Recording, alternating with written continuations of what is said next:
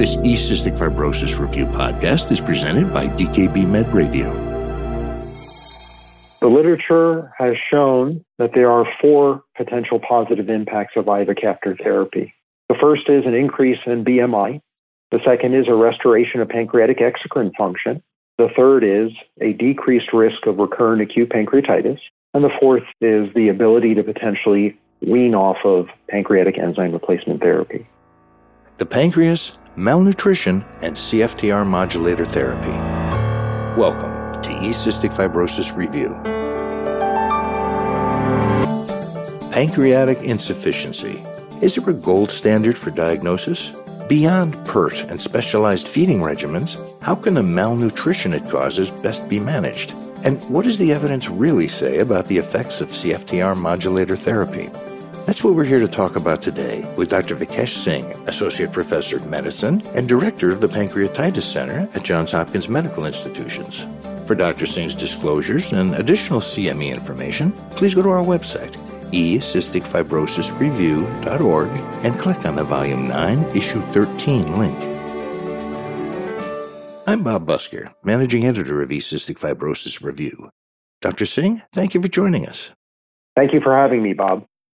Our first learning objective is to explain the physiological mechanisms of malnutrition in patients with cystic fibrosis. So start us off, if you would please, Dr. Singh, by taking us to the clinic with a patient scenario.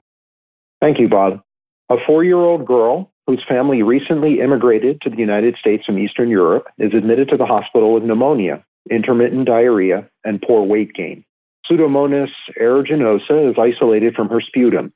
She is started on antibiotics. She is discharged from the hospital after a few days and is seen in clinic for follow-up. Her family reports that she has had difficulty gaining weight since infancy. She is diagnosed with cystic fibrosis based on genetic testing revealing a CFTR, G551D, and F508del mutations, and a sweat chloride of 81 millimoles per liter. Her fecal elastase concentration is undetectable at less than 15 micrograms per gram. She undergoes pulmonary function testing that revealed an FEV1 of 74%. She is initiated on appropriately dosed Ivacaftor and Pancrelipase. Compare for us, if you would, Doctor, the mechanics of normal pancreatic function as compared to the impaired pancreatic functioning seen in so many people with cystic fibrosis. Normal pancreatic exocrine function is determined by the adequate production and delivery of digestive enzymes by the pancreatic acinar cells to the small intestine, the adequate secretion of bicarbonate-rich fluid by pancreatic duct cells into the small intestine, an appropriate intestinal pH to allow for the activation of digestive enzymes, bile acid secretion, and normal gut motility. And in patients with cystic fibrosis? These patients typically have increased energy expenditure due to decreased lung function. They often also have fat malabsorption due to exocrine pancreatic insufficiency-induced maldigestion. They can have reduced secretion of bile acids, and they can also have gut inflammation. Thank you for clarifying that, Dr. Singh. I want to ask you about diagnosis. What's the gold standard test for exocrine pancreatic insufficiency?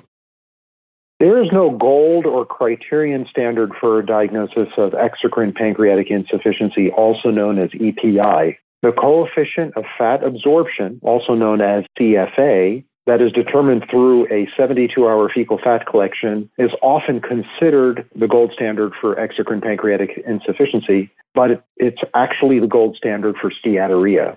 And steatorrhea can be due to a number of causes other than cystic fibrosis. So without an applicable standard, how should clinicians make the diagnosis?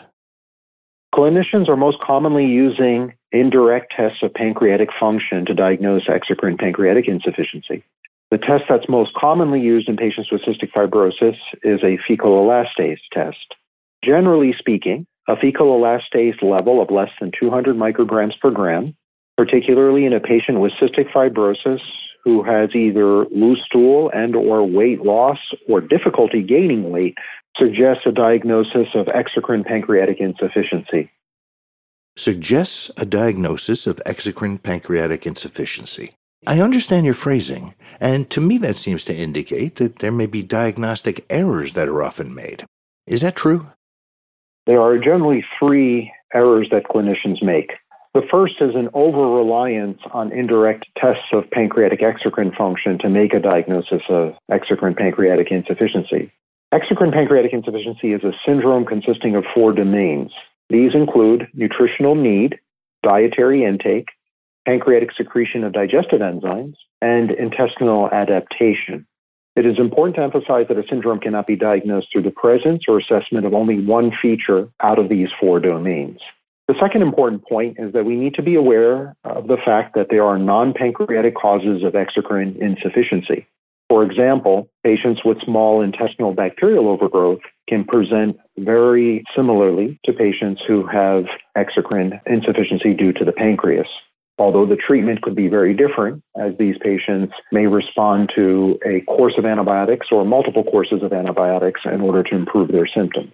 The last point is that dietary counseling and appropriately dosed pancreatic enzyme replacement therapy should be taken during meals that include fats to facilitate absorption and ensure proper growth and development, particularly in children and adolescents. It is important to note that patients should not take pancreatic enzyme replacement therapy before meals, as the capsules or the microspheres will disperse quickly into the small bowel before having a chance to mix with food. And this will result in maldigestion and malabsorption of fat. Well, thank you, Dr. Singh, for that case and discussion. Let's return now to our learning objective: explain the physiological mechanisms that result in malnutrition in patients with cystic fibrosis. So summarize for us, if you would please, Doctor. What are the key things our listeners need to know? The key things that our listeners need to know are: 1, the mechanisms of malnutrition are multifactorial. 2, proper exocrine function is governed by both pancreatic and non-pancreatic components. 3, exocrine pancreatic insufficiency is a syndrome with four distinct features, but only one feature, that is the results of indirect pancreatic function testing using fecal elastase concentration, are used to make the diagnosis in current clinical practice. Finally, nutritional assessments and counseling, in addition to appropriate use of pancreatic enzyme replacement therapy, will ensure proper growth and development in pediatric cystic fibrosis patients. Thank you, Doctor. And we'll return with Dr. Vikesh Singh from Johns Hopkins in just a moment. COVID-19. How is it affecting people living with cystic fibrosis? Does having cystic fibrosis increase the chances of more severe disease? Or is the high degree of adherence to normal CF care protective? What does the evidence say? And how are those findings affecting clinical practice? That's the focus of our current eCystic Fibrosis Review Special Edition, CF and COVID-19. The data, and the real world. Join Dr. Lisa Samen from Columbia University and New York Presbyterian Hospital as she analyzes the current literature investigating these questions and then speaks directly with frontline clinicians about their experiences maintaining patient care in a disrupted healthcare system. CF and COVID-19, the data and the real world. Available at eCysticFibrosisReview.org. Welcome back to this eCystic Fibrosis Review podcast. We've been speaking with Dr. Vikesh Singh, Director of the Pancreatitis Center at the Johns Hopkins Medical Institutions, about the physiological mechanisms that result in malnutrition in patients with cystic fibrosis. Let's turn now to our second learning objective, the impact of CFTR modulators on parameters of nutrition, exocrine function, and recurrent acute pancreatitis in patients with cystic fibrosis. So once again, if you would please, Dr. Singh, take us to the clinic. Thank you, Bob. Our next patient is a 4-year-old girl with cystic fibrosis.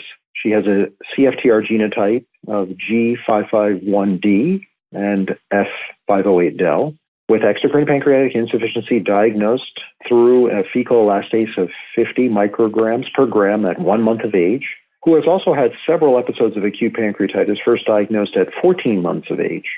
She was started on pancreatic enzyme replacement therapy as an infant with stabilization of her BMI at greater than the 50th percentile. However, the episodes of acute pancreatitis resulted in weight loss during her hospitalizations as she was made nothing by mouth, and her pancreatic enzyme replacement therapy was discontinued at times. She is then started on Ivacaftor therapy. Starting her on Ivacaftor therapy, What are the potential positive impacts that might be expected in a patient like this? The literature has shown that there are four potential positive impacts of Ivacaftor therapy. The first is an increase in BMI. The second is a restoration of pancreatic exocrine function. The third is a decreased risk of recurrent acute pancreatitis. And the fourth is the ability to potentially wean off of pancreatic enzyme replacement therapy. That fourth point you just mentioned, the ability to potentially wean off of pancreatic enzyme replacement therapy, that would, of course, mean a return to pancreatic sufficiency. Do we know what percentage of patients receiving Ivacaftor might achieve restoration of pancreatic exocrine function? The pediatric studies to date, Doctor, what have they reported? The KIWI and KLIMB studies show that 41% of patients between the ages of 2 and 5 years achieved pancreas sufficiency as assessed by fecal elastase measurements over 84 weeks of therapy with Ivacaftor. The ARRIVAL study showed that 67% of patients between the ages of 12 to less than 24 months achieved pancreas sufficiency as measured by fecal elastase concentrations over 24 weeks of therapy with Ivacaftor. These data suggest that earlier initiation of Ivacaftor is expected to result in the greatest improvements. It is not clear if exocrine pancreatic function can be restored in older teenagers and adults with pancreas-insufficient cystic fibrosis who are treated with CFTR modulators. I want to shift focus for a moment to the patients with cystic fibrosis who are pancreatic-sufficient. Treatment with CFTR modulators can prevent additional episodes of acute pancreatitis. Overall, why is that important? This is important because the prevention of additional episodes of acute pancreatitis can reduce the risk of converting from pancreas sufficiency to pancreas insufficiency, and therefore reduces the need for initiation of pancreatic enzyme replacement therapy.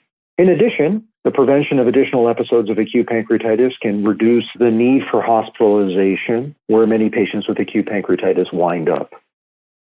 Thank you, Dr. Singh, for sharing your insight and expertise in today's discussion.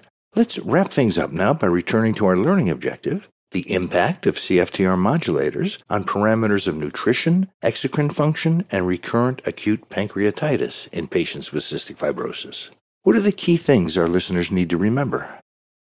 The first is to start Ivacaftor by 1 year of age in children with cystic fibrosis who have at least one gating mutation to allow for increases in BMI, to restore and preserve pancreatic exocrine function, and for the potential possibility of coming off of pancreatic enzyme replacement therapy. The second thing is that CFTR modulator therapy is effective for preventing recurrent acute pancreatitis in patients with pancreas-sufficient cystic fibrosis who have a history of acute pancreatitis. The final point is that CFTR modulator therapy prevents recurrent acute pancreatitis, and this reduces the risk of converting from pancreas sufficiency to pancreas insufficiency, the need for hospitalization, the development of chronic pancreatitis, and therefore the possibility of also preventing pancreatic cancer over the long term. Dr. Vikesh Singh from the Johns Hopkins Medical Institutions, thank you for sharing your knowledge and expertise in this eCystic Fibrosis Review podcast. Thank you, Bob. I hope our audience found this podcast to be informative and useful in the care of their patients with cystic fibrosis. For eCystic Fibrosis Review, I'm Bob Busker. To receive CME credit for this activity, please take the post test at ecf.dkbmed.com. eCystic Fibrosis Review is supported by educational grants from Vertex Pharmaceuticals Incorporated, AbbVie Incorporated, GE CUSA, and Mylan. The opinions and recommendations expressed by faculty and other experts whose input is included in this program are their own. This enduring material is produced for educational purposes only. eCystic Fibrosis Review is copyright, with all rights reserved, by DKB Med, LLC. Thank you for listening.